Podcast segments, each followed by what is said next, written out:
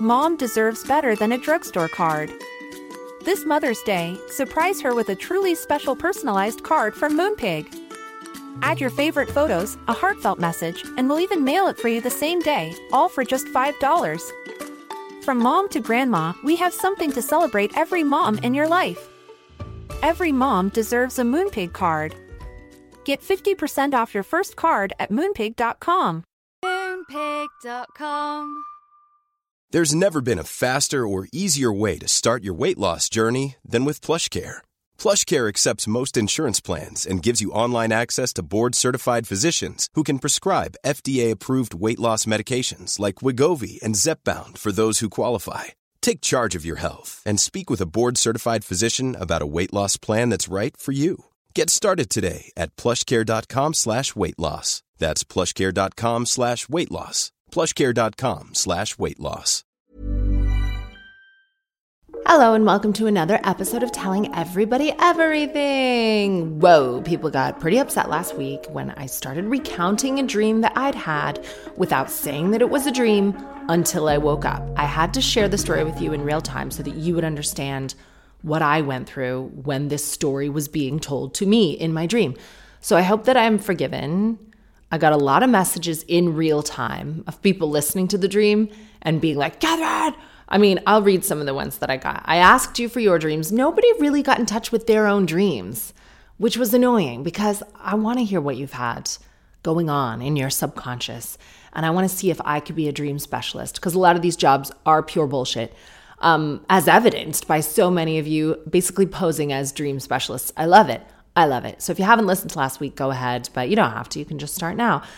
This is what you've been writing me about my dream last week. Um, I listened to your cheating dream, Katherine, in last week's episode, and it must have sunk into my subconscious because last night I also had a dream that my husband was cheating on me. Similar setup. We agreed he could have a sexual relationship with this brunette girl, and I was pretending to be chill about it, but she started to fall in love with him.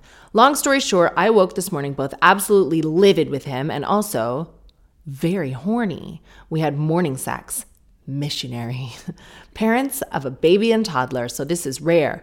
It was a win that made my week. However, I've spent the day still fuming at him, so I needed to write you anyway to say thanks for getting me laid. Um, you're welcome, and we are such stupid, dumb animals at the end of the day. Like, I get the dynamic of you feeling jealous and territorial made you really sad, but it also made you horny you've just had a toddler and a baby, so I guess in a like tribal community where he had many wives or you thought that his relationship with you was under threat for some reason or someone was falling in love with him, you'd be like, mine. And then you would have hot, hot missionary morning sex with him.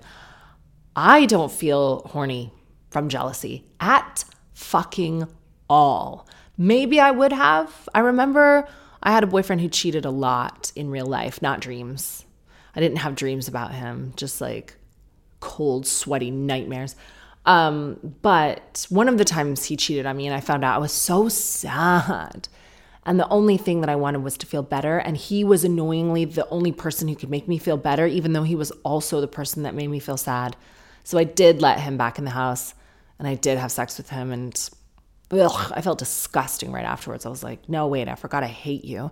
And our relationship dissolved. And now, if I ever felt threatened like that, maybe just because I'm old, like if I ever feel jealousy or th- I'm so fast to be like to the left, like I would not be enticed by that at all. So good. It shows that you and your husband still have some like, you know, ancestral, like caveman roots, I guess. Good for you. I'm glad you had sex with your husband. You're probably pregnant again. And now your life is going to get existentially more rewarding, but short term, much, much worse. Another email. Katherine, I got to minute 650 of your podcast, and I hope that you are telling me this is a joke. If what you are saying was a letter addressed to you, your response would be leave him, leave him, leave him, break up with him. This sucks. I instantly lost all the respect I had for him, and so should you. Oh, it was a dream. Fine. Oh, who's calling me? Uh oh. Can't chat now. I'm leaving that in the podcast because no one ever calls me. It was really exciting. Katherine, more on the dream. I'm not a dream expert, but I've had psychotherapy for very specific trauma I experienced. I'm really sorry about that. Uh, my therapist would analyze my dreams, so I've learned to take a similar approach to them. Here is the interpretation of your dream in layman's terms. The fact that the interaction with the sex guests, I love that you're calling them that, occurred in the kitchen tells me betrayal for you centers around outside influences impacting your family. The intimacy violation isn't so much about sex, but lines being crossed when it comes to your family. The kitchen is the hub of the home, and family meals are, despite sometimes being manic, integral bonding moments. It's often a symbol for comfort, the altar of your home, for lack of a better word. Maybe for you, I could be totally wrong. You could cope with Bobby cheating on you if it was, I say this lightly, no offense to those who've been cheated on, just sex. But any non sexual, intimate relationship with another woman who was more emotionally invested in him and the kids would have a deeper impact. I would say that's true for everyone. I would not tolerate just sex for a start. Nope. You're living on the streets. And number two, if someone was like emotionally attached to my husband and my kids, then yeah, I think, yes, that would be terrible. So that's why I had the dream in the kitchen, you think. Okie doke. You don't want anyone to come between you and your family be it work, other family members, other women, etc. A platonic female is one thing, but if a new woman came on the scene and did meaningful family things with him, it might be viewed as emotional cheating. Of course it would. The fact that you remained calm tells me you would do anything to keep stress away from your kids. True. As for you, a calm, non hostile home is crucial. Some families do argue and yell, and that's how some resolve things, but not you. You would conceal everything you feel in order to prevent the kids from feeling your pain. Fact. The fact that Violet was so protective over you tells me that you feel a deep bond with her from being a single mom. To be fair, this is evident because you have said so much on the podcast, but I don't know you. I would interpret it as this. You each you have each other's backs, and Violet has learned how to protect and nurture her family in her own way. The shower is also a violation of your core family values, as it is in your ensuite. it was in my ensuite of my bedroom, although that's a bedroom I don't even sleep in anymore. I still use the shower occasionally because we're co sleeping and friends with Bobby and I'm with her. This to me would be as hurtful as being cheated on with sex, uh, is what? With sex as a shower is intimate. Intimacy violations that aren't sex can be just as bad or in some cases worse. A partner sleeping with someone else is full stop wrong, but for me, if my partner cooked for another woman or had a shower with another woman, I would feel emotionally violated. Men can switch off during sex but not so much with the above. Or the dream might mean you feel pressure to be everything to everyone and it's hard to satisfy everyone. You fear you are replaceable, but you're not. Let's make that clear. And let's make it clear right back to you no, I'm not replaceable at all. I think it would take a full time staff of 10 to do what I do. Not just around the house, but just like in, in life and work and everything. I, I don't think that I'm replaceable at all. Trust me when I tell you that I know I am precious. I actually noticed my dad came to visit this week. He just left this morning. And I have a great relationship with my dad. We talk all the time. We text. He's funny. He uses loads of emojis. He tells me what the weather's like in London from Canada, even though I'm looking out the window where I live in London. Um, but it struck me like uh, we all no no one's perfect, and I am a little bit of a overachiever. It has been suggested that I might have like helper syndrome where I step in and try to fix everything for everyone as quickly as I can. And that's not really the way that you should be. You shouldn't be putting everyone's needs above your own. It creates, especially as a parent of a teenager, you know, it creates problems. My child needs to find her own independence. I can't be coming to the rescue for everybody all the time. But it's crazy because you're born, raised as a toddler, even. People start helping by 18 months. They understand what helping is, and that's supposed to be a good thing and you're supposed to help as much as you can. But then they tell you as an adult, well, don't tell, don't help too much. You have helper syndrome. No, I don't. I'm just a mom. Is another definition. But um, I have very high self-esteem, too high. Some people might argue. But during my dad's visit, I was like, he sort of interrupted me like all the time. and then in the morning, he came down the stairs. I had Fenna on the potty and maybe he was just interrupting me because he can't hear as well as he used to. But I had Fenna on the potty. She woke up and was peeing on the potty. And I'm so proud of my very small potty trained children. I always want to shout about it all the time. And I said, Look, dad, look. And he was like, Well, and I said, She's going to the potty. And he was like, Yeah. I said, um, Have you seen many potty trained small infants under a year old? And he just was like, Well, yeah. Like carried on with this day. And uh, it's amazing that I have like professional achievements and things. And I don't really care about that. But I really expected him to stop and be like, Amazing, Katherine. Like, it's really fucking cool that you're able to potty train three girl, boy, girl, like small, small kids. Like, good for you. Like, you really go above it. I don't know why I expected him to say that, but he didn't. And I thought in that moment when he didn't say it, I was sat on the floor with my daughter and I said, I think out loud, I said, I am precious. I am precious.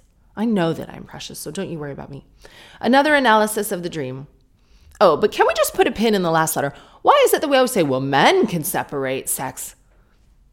Why do they get that all the time? Men, men are able to separate sex from love. Well, guess what? Like, maybe if we weren't so fucking busy, we could do.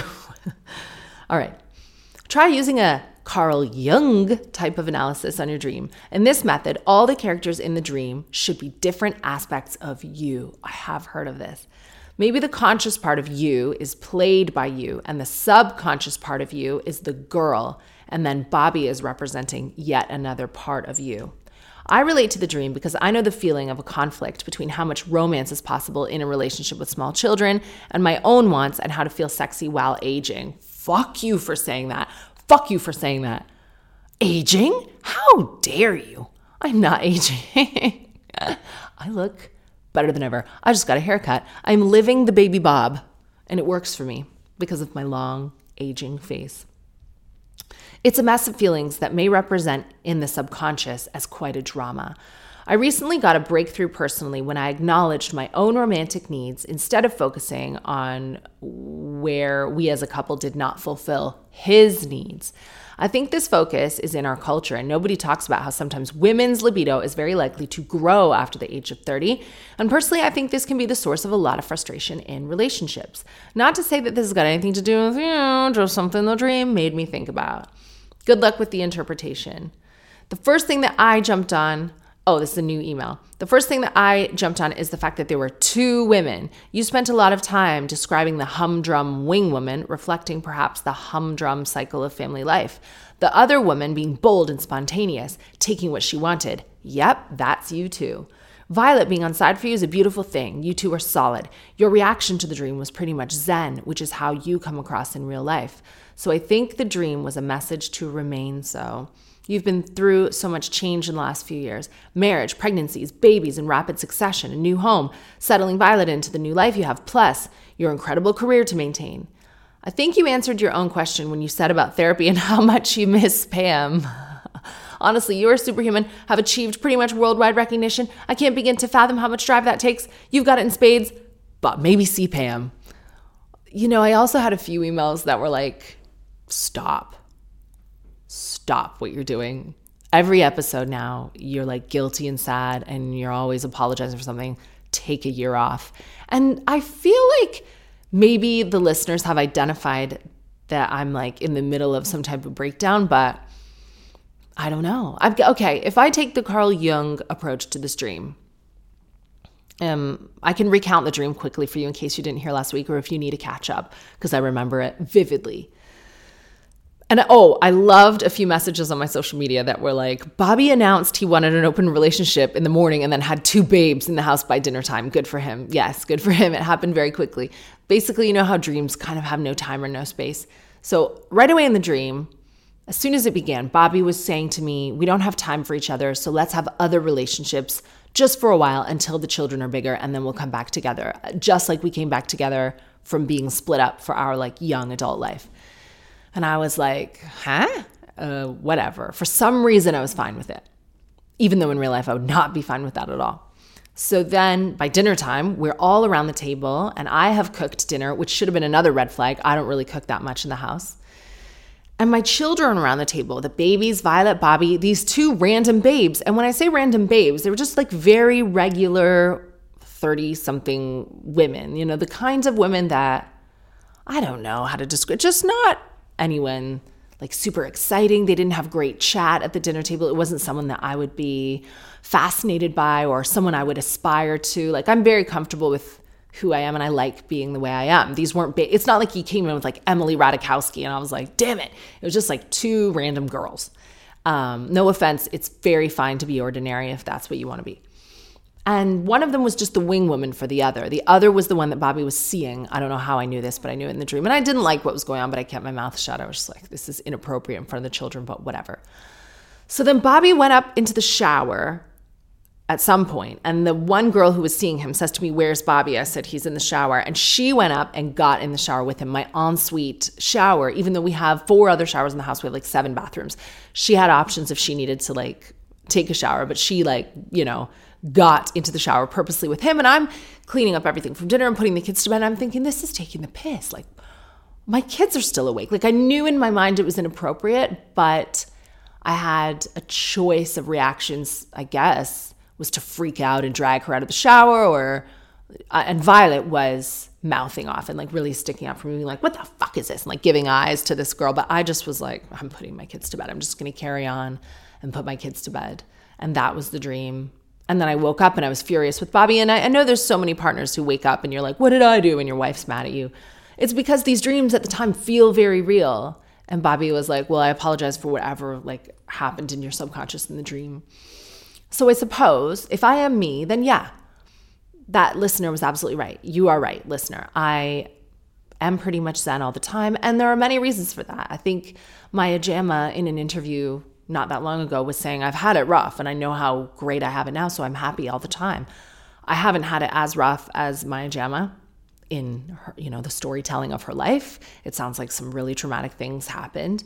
But uh, I've had it up and I've had it down, and I also see the world. I know what's going on. I don't really talk a lot about the news on this podcast. I don't feel like it is necessarily the place of a clown to address every very important issue. And also, when people reach out on social media and they're like, why aren't you commenting about this? It's like, you know, demand a ceasefire. It's like, how many of my like TikToks demanding a ceasefire do you think will be successful? Like, I, I just, I'm not, you know, I accept the things I can't change and I, tr- you know, I try to be useful, but I just think social media is maybe not the place. Like every single person be like, done my due diligence, posted demand ceasefire. That's me finished for the day. It's like I start really small and I make sure that the people that I love and care about and that I am responsible for in my home are as happy and fulfilled and calm and peaceful as possible. And then if I can radiate that outward as much as I can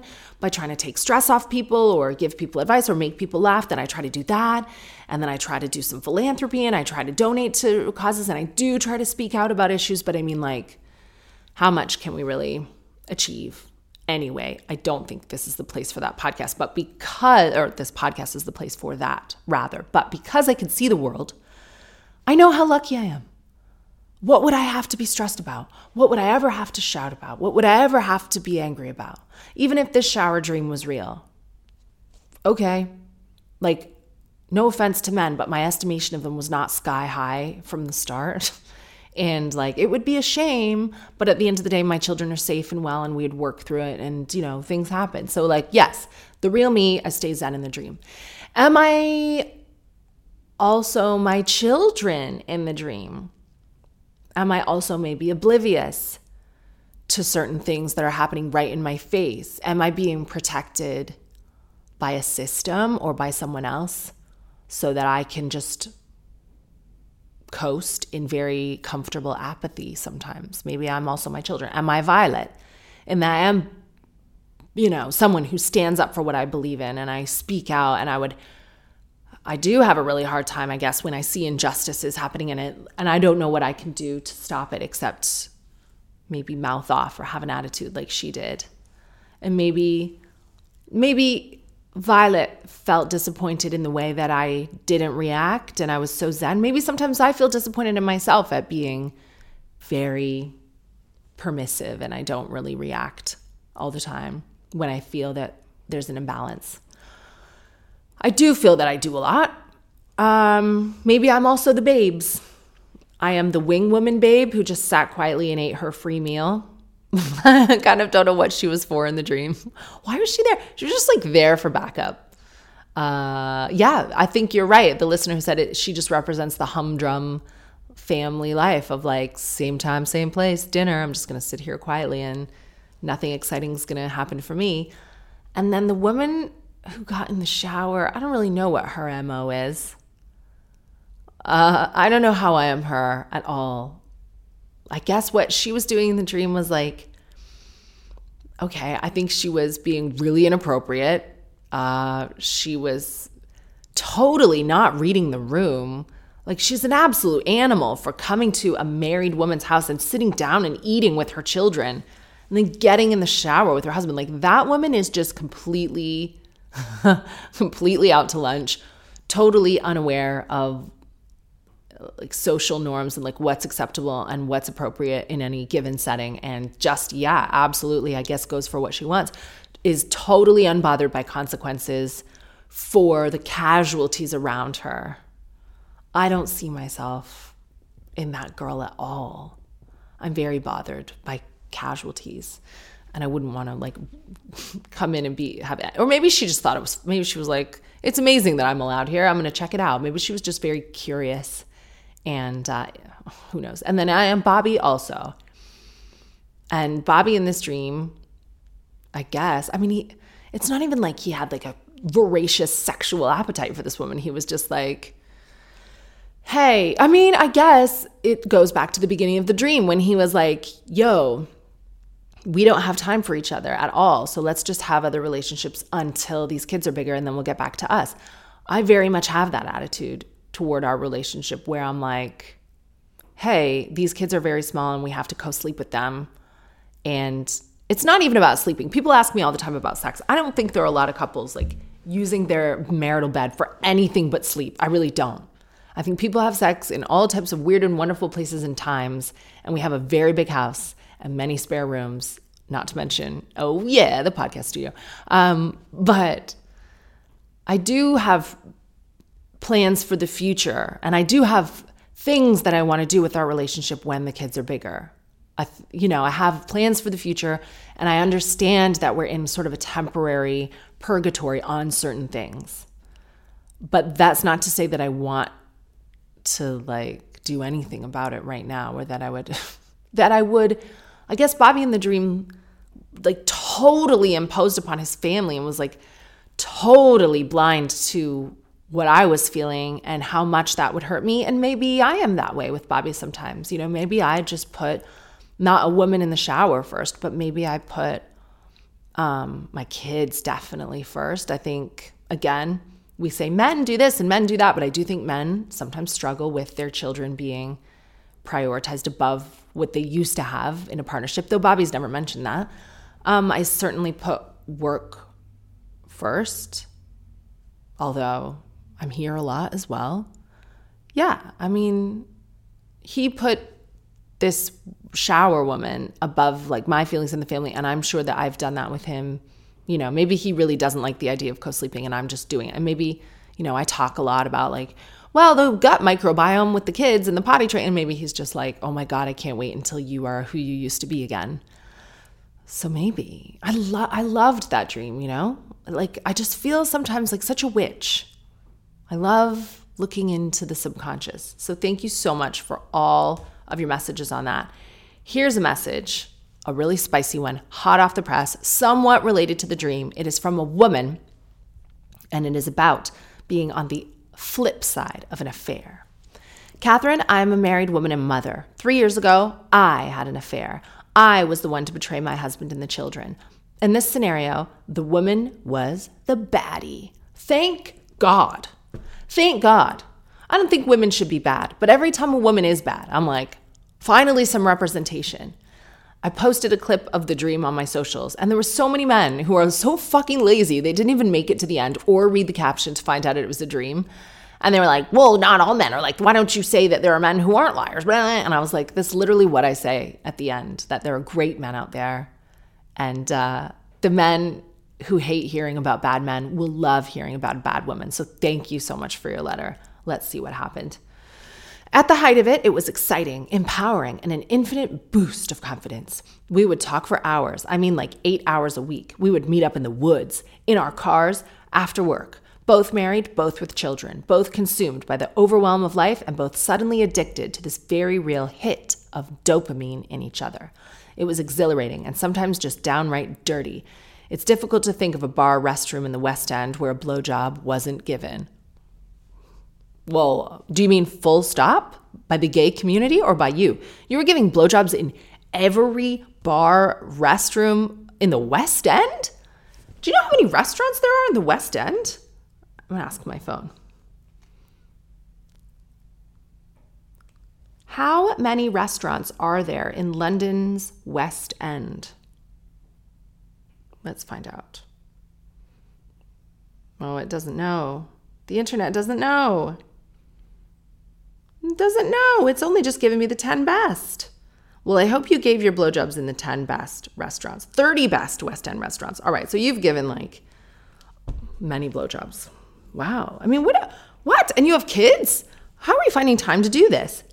After years of me holding the house together, bringing up the children, not sleeping a full night for four years, and my husband sleeping soundly, floating freely of any mental workload, and never even acknowledging my nighttime yo yo solo performances juggling children that wouldn't sleep, me doing all the family admin, running the family social calendars, the children's club, their school places, their school social life, all whilst I was working full time in senior positions in a demanding professional career, it turned out that I needed some validation. I needed to feel seen as something other than an exhausted mother and a homemaking slave. Was it the right way to go about it? Perhaps not. I mean, the last thing you want to add to your workload is a fucking 100 restaurant bar bathroom blowjobs. No wonder you're fucking exhausted. I don't know how I didn't sleep through the night after that.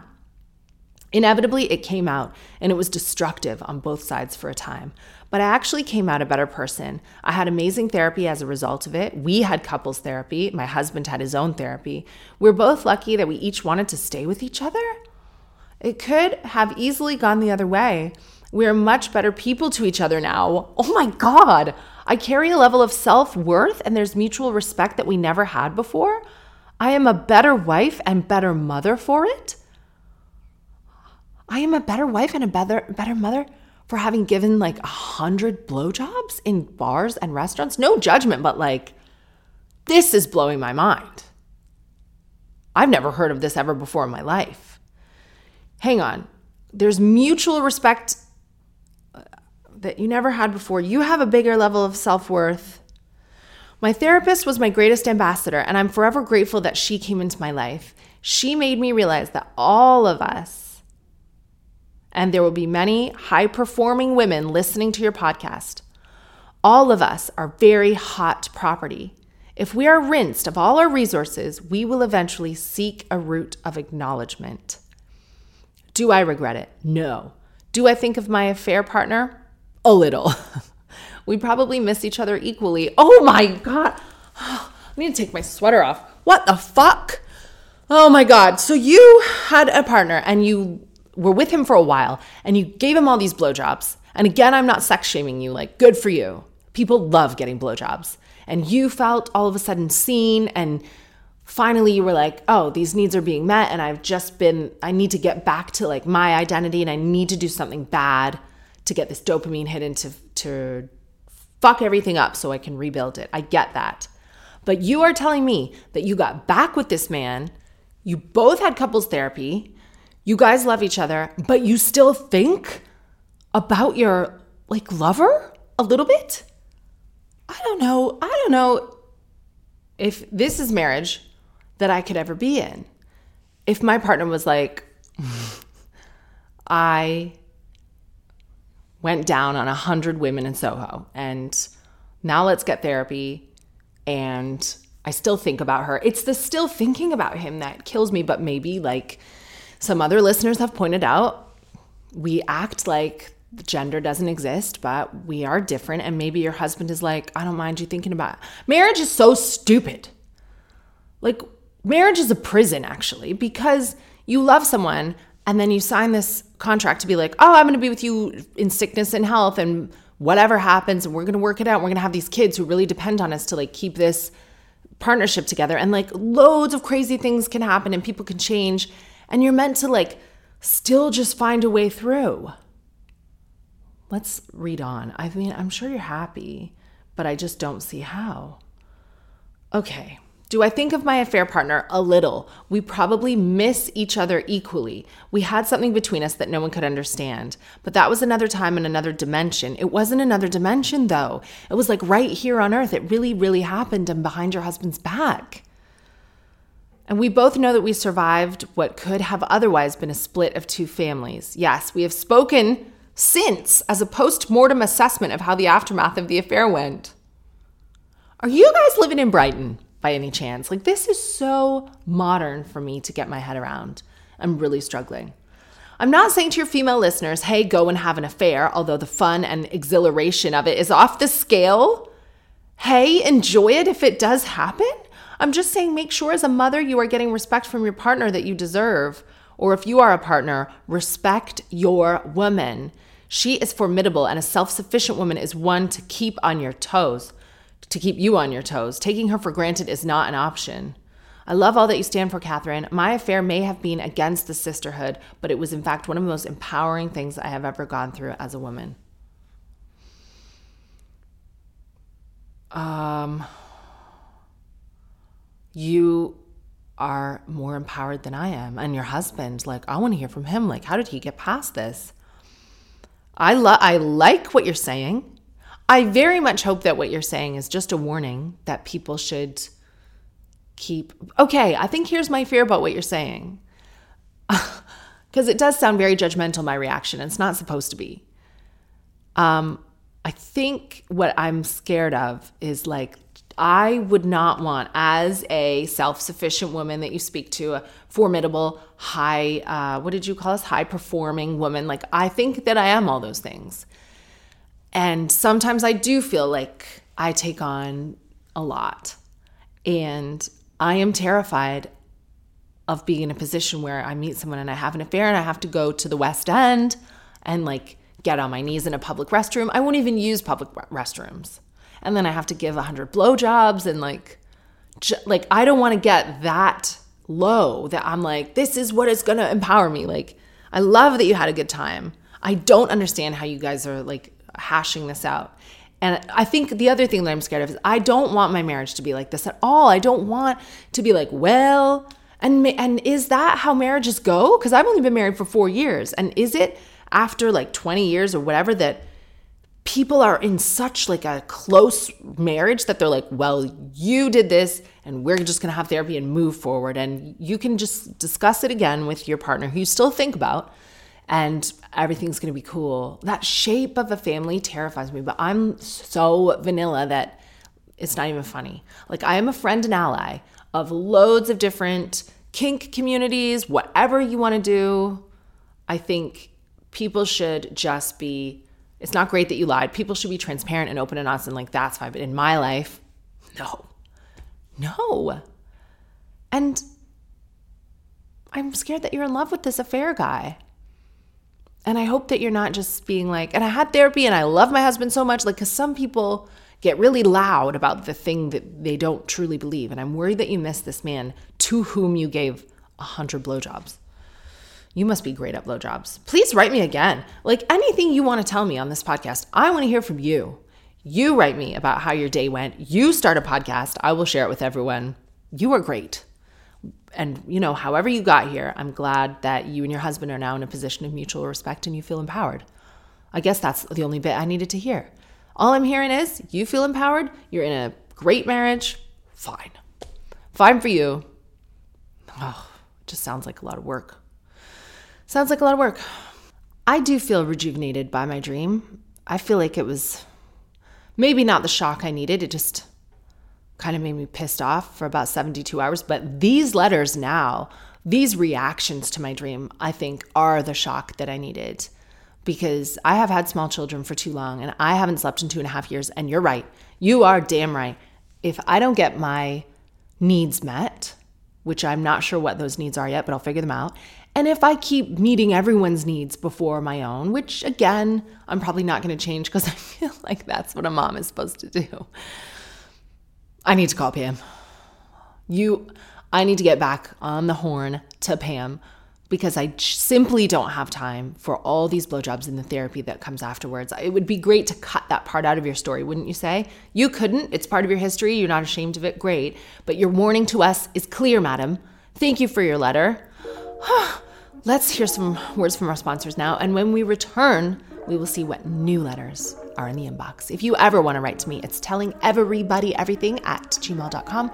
Or you can pop me a message on my socials. The only socials I'm really using right now are Instagram, and that's at Kathbum.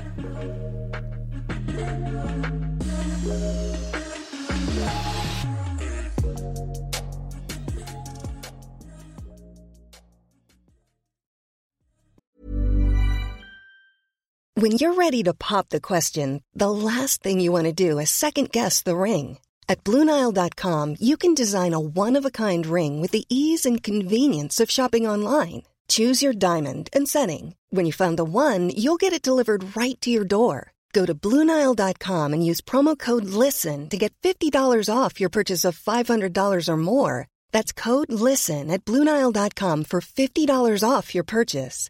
Bluenile.com code LISTEN. Mom deserves better than a drugstore card. This Mother's Day, surprise her with a truly special personalized card from Moonpig.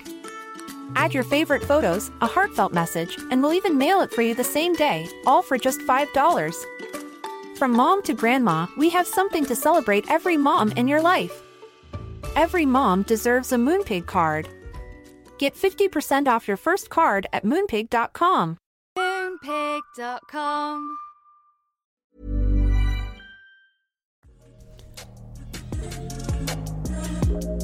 I am a terrible driver.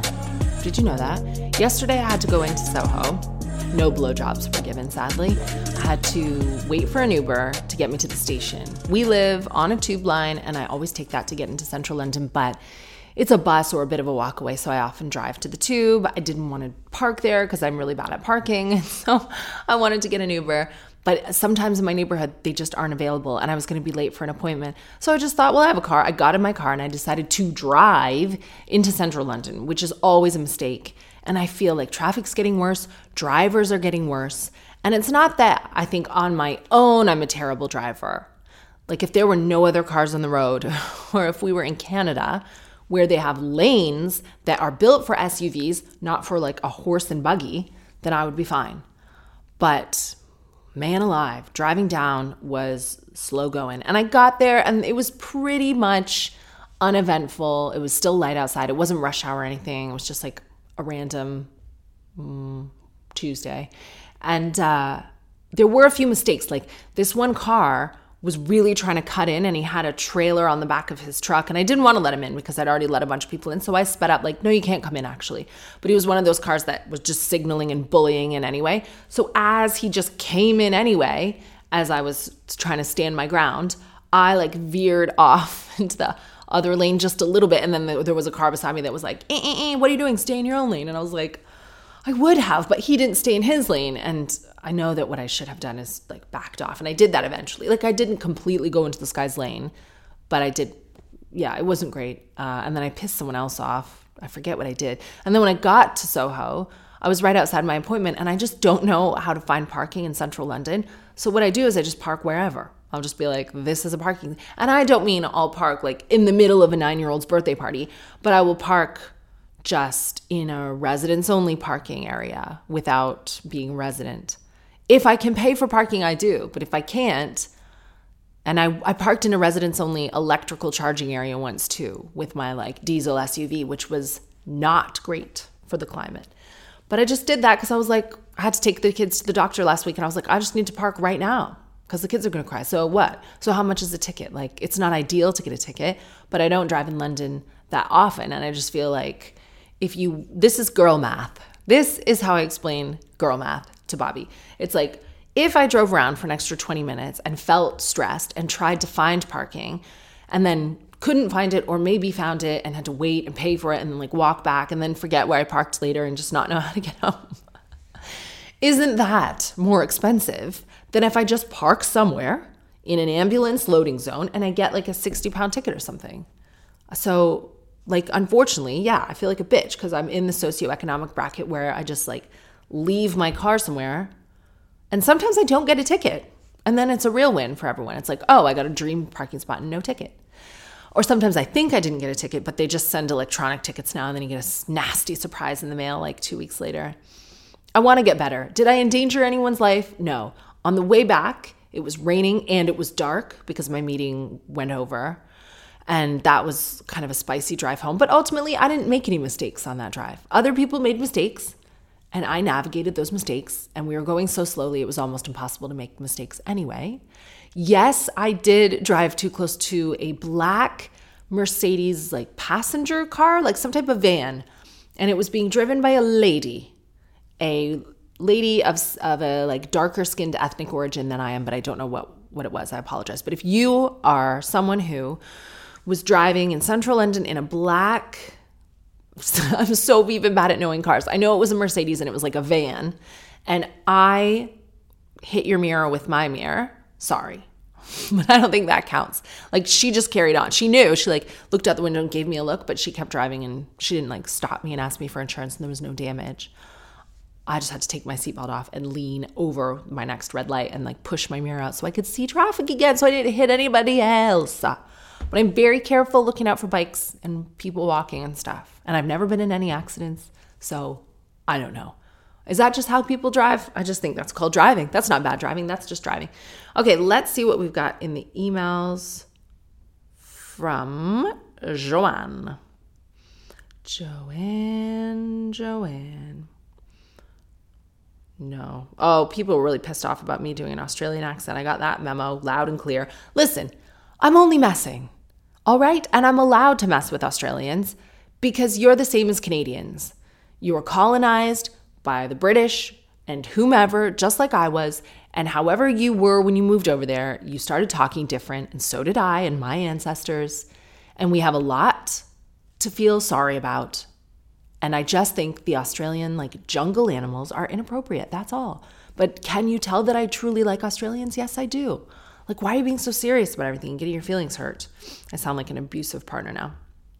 Okay, so many emails with regards to romance on the spectrum. Here's what Joanne says. Katherine, I'm an autism specialist, and in reference to the end of your latest podcast, tell your listener to look up Maxine Aston. She specializes in counseling for couples in which one or both of them have ASD. She's also published books on her work. There were so many more, so many more emails about romance on the spectrum romance with any neurodiversity divergence. And I think that this was the best one that Joanne found, a great resource. But just know that you're not alone. And there were so many listeners who wrote in about this. And to the point that I feel like doing a whole episode on it because I've got like hundreds of emails on that subject. Speaking of pimples, hello, Katherine. I was hoping that you might be able to give me some recommendations for skincare for my daughter. I have suffered with acne since my early teens. I'm now 47, and I'm having super expensive medical grade treatment at the moment. My daughter is 10 and has the most beautiful skin, but she has had a couple of tiny spots so far, and I'm already getting worried that instead of her inheriting her father's quote, normal skin, she may be unlucky enough to have skin more like mine. What age did Violet start using skincare, and is there anything in particular you would recommend? Thank you. So, I have no problem with the brand Drunk Elephant. I don't know anything about the brand Drunk Elephant. Have they ever reached out to do an ad on this podcast? No. But they are TikTok viral. Violet and all her friends really want everything from there. And we were lucky enough to walk into a skincare establishment. Where was it? I forget what it's called. It was at Oxford Circus anyway. And a very knowledgeable lady, uh, sales associate, said to my daughter, these are acids that you just don't need at your age. And she was like, Well, I saw on TikTok. And the woman's like, Listen, TikTok is ruining my life right now because I have tweens and teens coming in here and trying to get like salicylic acid and retinols and all these really harsh things that they don't need at their age. At your age, you just need to cleanse, moisturize, and use SPF. That is all that your daughter needs and remind her to keep her hair out of her face as much as she can because there's oil in your hair that isn't supposed to be on your face.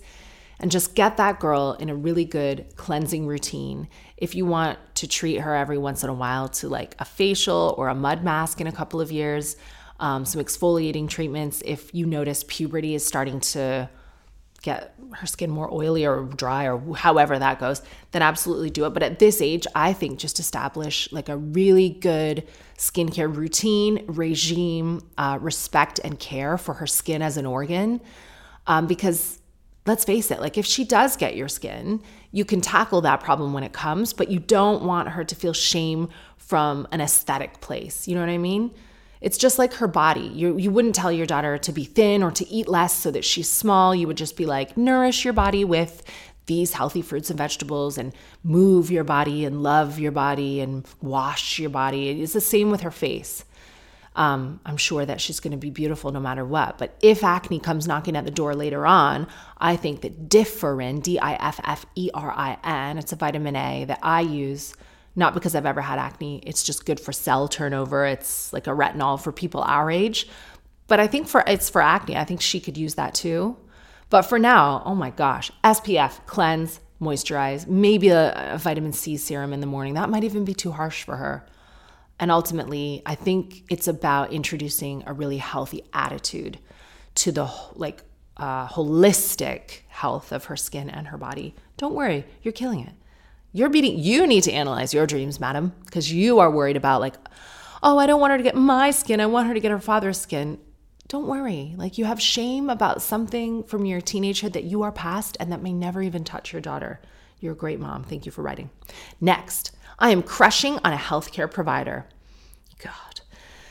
Katherine, after six and a half years of being single, coming out of an abusive relationship, I am finally attracted to someone. Over the past six years, I blocked out all men, as the relationship I was in was so abusive that every man I met, I put on guard. Last year, I went to a psychotherapist for some, oh, physiotherapist, my bad, for some shoulder treatment and found him to be wonderful. The casual convo, he mentioned to me that he was in a relationship. That was enough for me not even to consider him as a potential. However, a friend of mine mentioned to me that he is now single, so I went to see him about my problematic foot and I've seen him three times in the last seven weeks. He is a private physio, not NHS, and I really like him. We chat a lot during the appointment, and we often laugh out loud. I like him a lot, but how do I even approach this without making it awkward? I actually think he might be my Bobby K.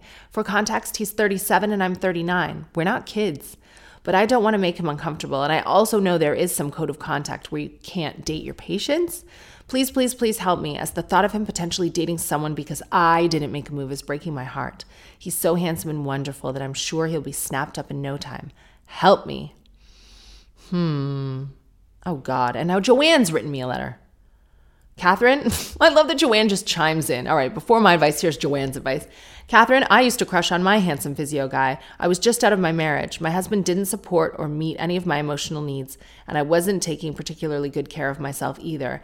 Add this to the loneliness of COVID.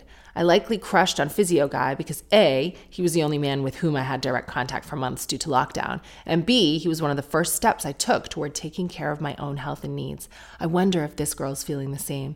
You could Google rules regarding the psychotherapist, physiotherapist college in the UK, and I'm guessing NHS or not, he's just not an option.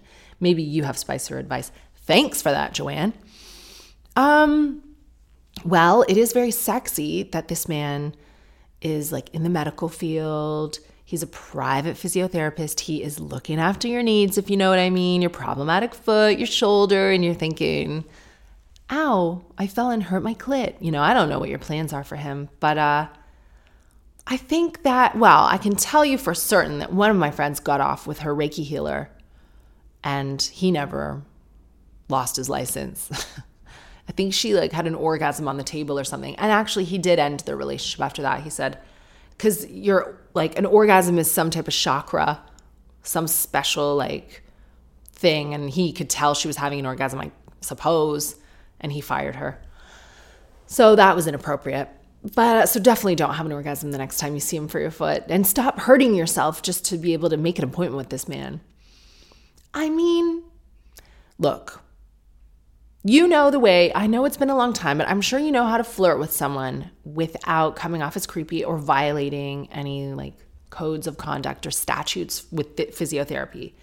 I think you know that there's a way to let him know that you're interested without totally asking him out. You know what I mean? I don't know. I don't know what flirting is anymore, but maybe you could see if he wants to be your friend outside of physio. Be like, talk about a concert that you're going to or a thing that you're doing with friends and be like, would you ever want to hang out outside physio? Like, pitch it like a friendship thing and see if he's even looking to open the door to see you outside of physio. I think that's the first step. And then if you get him in a friendship setting, you'll be able to see more clearly if he acts in a way that is romantic with you there, he's not in the physio setting, and you could even make a move in that setting. But I think lure him away from the office and then say that you're interested or, you know, whatever happens out of the physio place, then it doesn't count as, you know, physio. Katherine, laying down roots, his country or mine. I hope you or a listener can help me with my dilemma. My fiance and I have just returned from a sabbatical. Before we went traveling, he lived in his flat in London, but we would now like to move closer to nature and buy a house with lots of space for hobbies and raise our children there in the future. Because our new jobs are fully remote, this house could be anywhere in Europe. However, after much thought, I would like to remain in the UK, whereas my fiance would like to return to Italy, where he is from. He moved to London a decade ago, and we've both loved living in a major international city and would stay here in a heartbeat if we could afford it. See, this is the thing. I think a lot of people are fleeing London because the housing prices are like unconscionable. Like, I really don't know. We don't live in central London, we live in the country. We're like right on the edge. I it's almost impossible unless you bought a long time ago or you're renting to buy a house big enough for you to have children and have any semblance of nature in central London. It's like out of this world. I love those accounts where they go, This is what a million dollars will get you in Peckham. And it's like a studio flat. My fiance wants to move to Italy for the obvious reasons cheaper property, the weather, the natural landscape, the food. He doesn't want to move to the British countryside because he feels that he wouldn't gel with men whose hobby is going to the pub. Fair. He understandably points to the fact that properties in Italy are way better than anything we can afford in the UK. He would like to move near his parents' place in Italy for future child care help. My family is in the UK. On my side, even if I love our visits to Italy and I do speak a little Italian, I know I would be happier raising children in a society and culture that I'm comfortable and familiar with. I am British, but I moved to London from France, where I grew up a decade ago, and it was the best decision I ever made. I think the UK, whoa, whoa. I think the UK education system is nicer and better. The UK is decades ahead of Italy technologically, and I like the life I have here. Also, I don't think I would gel with the Italians who've spent their whole lives in Italy. I've seen friends who've moved to their partners' home countries, and the isolation of having children was compounded by the isolation that comes from living in a foreign land. My fiance and I have had many conversations about this, but we're struggling to get beyond the incompatibility in our plans. Right now, neither of us wants to compromise on the country, so we are at a dead end. Perhaps your experience of how Bobby left Canada to live with you in the UK could inform a response. I don't think he's that happy here, to be honest with you. I think he likes it. He's never really made the same kind of solid groups of friends that he had in Canada. And Bobby, having been an athlete, had, you know, he was around like minded men, like big groups of men a lot of the time. He has a big family, loads of sisters, nieces and nephews. His mom and his stepdad were close. Like he has loads of roots in Canada. And really, so do I. I moved here and I didn't like it at first, but I was younger and I worked in an office and I made friends. And then I had my daughter. And like, I count my nuclear family to be my family. And we're very lucky that we can fly back. Well, we can't fly back to Canada that often because the kids are a nightmare age for flights, but we can fly people here. We can see people, and we have techno- technology to keep in touch. And we speak the same language, but with a weird accent.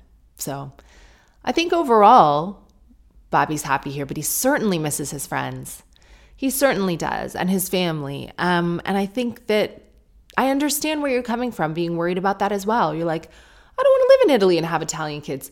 To be very honest with you, if I was working remotely though, and Bobby wanted to move to Italy, and we could have a nicer house there, and we could actually make roots and grow our family there, I would be into it. Italy is fucking stunning. I, I think that it's important to maybe if you can, I don't know how soon you're looking to have kids, but right now you guys are in London. Why don't you say, okay, I'll do six months in Italy. Let's rent a place. And I know it's expensive, but you could Airbnb the place you have here or wait till your lease is up here if that's your situation. And then find somewhere that's lovely, affordable, even maybe travel around Italy. Because the other thing is, if you're about to have a family and you're considering kids, like do all of the fun shit that you can do right now. Travel around Italy. There are so many beautiful things to see. And really get a taste for it and try to stay longer than a vacation, if you know what I mean. Travel a bit, but have a space where you get to know the local cafe owner and you get to maybe meet some friends and that's what I did when I first came here is I, I actually felt excited about the anonymity of it. I was like, oh my God, nobody here knows anything about me and I could be anyone in this country and look who I became. And you can do that in Italy. And then at least if you guys decide to come back to the UK, he will know that you really tried. And if it is an impasse and you really can't come to agreement, then you're not right for each other. But I would give it a good go in Italy first before saying no because you have, you know, everything's to play for right now. You're still young and hot, and you guys can just go wherever. You work remotely. I mean, why is it UK or Italy? Like, go to fucking Bali. Like, go somewhere awesome. I have the babysitter for six more minutes. One more email. this is long. Oh, good. But I've shared it with you in its entirety because it seems super unlawful. It almost sounds like this company needs a visit from Joe Lycett. Oh, thank you, Joanne. Katherine, I'm 23 years old. I've been listening to your podcast the last few weeks. I love listening to someone speak so candidly about topics I want to hear about. I'm not sure how to start, and to be honest, it's getting quite hard to go through this story again, but this is my situation. Oh no. In November of last year, I started in a graduate scheme at an insurance company.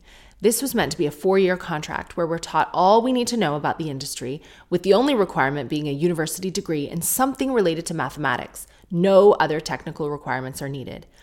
The December after I started, I underwent an abortion, and it was the loneliest I'd ever felt. I cried constantly out of guilt. I couldn't tell anyone at work out of fear of shame, so I just got back to work the following week as if nothing happened.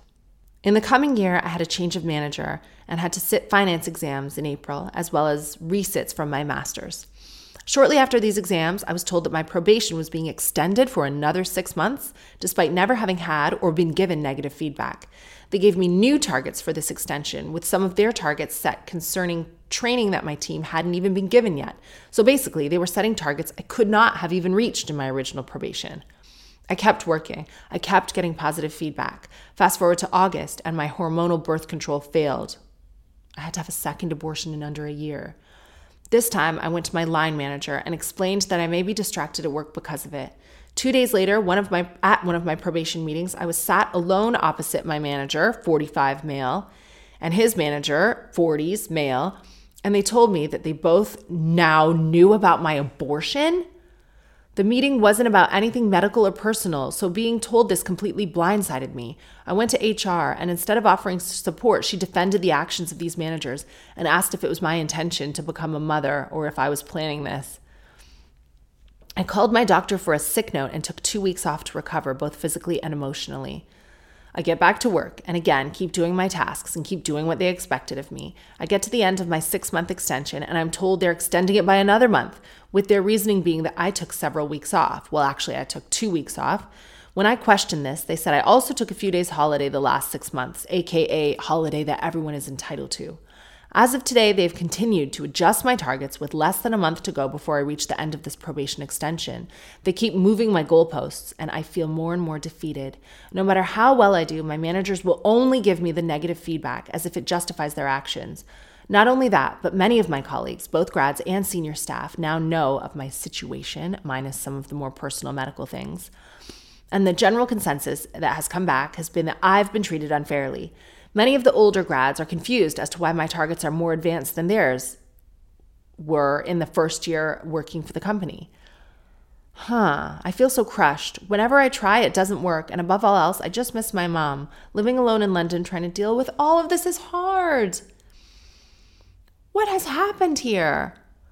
This, I wish you could tell me the name of the company. She has not told me, but if anyone specializes in HR and knows about this kind of thing, it seems mental just like moving the targets, moving the targets like you're a little hamster on a wheel, like trying to get to the end and you think you're getting to the end, it's totally unreasonable as far as I'm concerned. But if you have some real material advice for her, or for any of the other listeners who've written in, or if you would like to write me a brand new letter, please send that to telling everybody everything at gmail.com. Thank you so much for listening. Get my book if you would like it. It's called The Audacity. If you don't have it already, please follow me on socials. My Instagram is at Kathbum. And if you love telling everybody everything, please share it. Tell your friends, make a cheeky little post about it because that's how people will start listening to it too. I'll see you next week.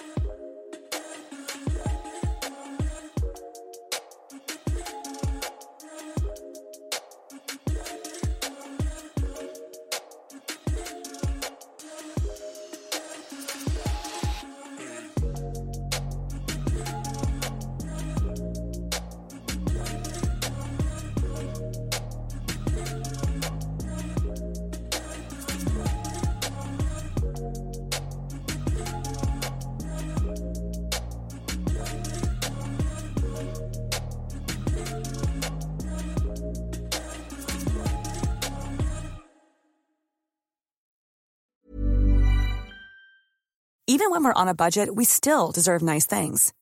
Quince is a place to scoop up stunning high end goods for 50 to 80% less than similar brands. They have buttery soft cashmere sweaters starting at $50, luxurious Italian leather bags, and so much more. Plus, Quince only works with factories that use safe, ethical, and responsible manufacturing.